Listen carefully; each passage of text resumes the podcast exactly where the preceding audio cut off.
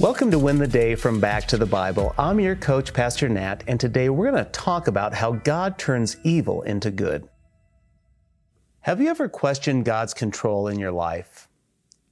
The things happening around you make you think, God, are you there? If so, what on earth are you doing? I have wrestled with this many times.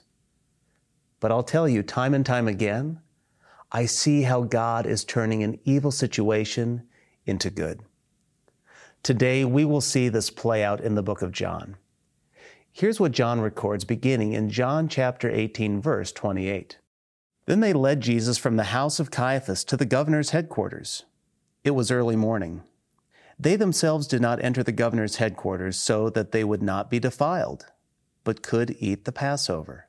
So Pilate went outside to them and said, what accusation do you bring against this man? They answered him, If this man were not doing evil, we would not have delivered him over to you. Pilate said to them, Take him yourselves and judge him by your own law. The Jews said to him, It is not lawful for us to put anyone to death. This was to fulfill the word that Jesus had spoken, to show by what kind of death he was going to die. It's clear that the trials of Jesus are the world's most egregious failures of justice. And we're seeing a lot in our modern time. I get it. But nothing will ever compare to what Jesus experiences here. I mean, think about it. Here, Jesus was the friend of sinners, and yet now he is hated by them. He is the divine judge, and yet he is subjected to the injustice of corrupt judges. And here we find Jesus before Pilate. Now, John does not record the second and third phases of Jesus' religious trial. The Sanhedrin had declared that Jesus must die. So here he's been delivered to Pilate for the execution. The Jews had no power to sentence him to death. Now that Jerusalem was under Roman rule, they lost the ability to do so. They had no authority. That must come from Rome.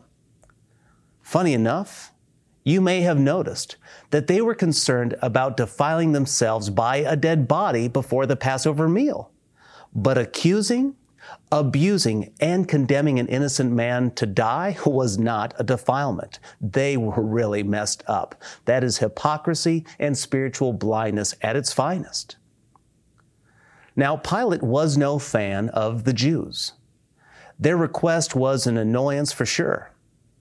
Pilate had continued to offend the Jewish people many times. But the Jews had to work the system no matter how much they disliked Pilate and how much he disliked them. So Pilate asks, okay, what's the charge? And instead of providing the accusation, they simply say, hey, if he wasn't guilty, why would we be here? You see, there was no answer, just linguistic games. Now, Pilate may not have wanted to deal with it, but he is in a predicament. They allegedly have tried Jesus and found him guilty. So it's up to Pilate to carry out the punishment. But don't miss what John said in verse 32. He said, This was to fulfill the word that Jesus had spoken, to show by what kind of death he was going to die. Everything that was happening was under design and God's control. It's incredible.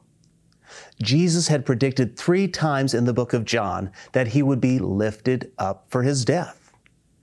This was a preview of his coming crucifixion.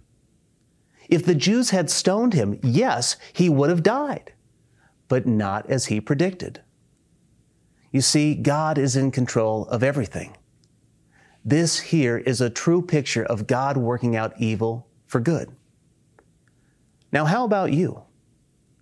How has your life seemed out of control, but God was actually working it out for good? Have you ever faced injustice or a trial that God used to bring Him glory and to bless you through it?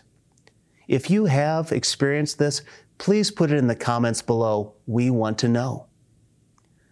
Truly, the events we are witnessing here are horrific and they are wrong, but they were necessary so that we might become the children of God.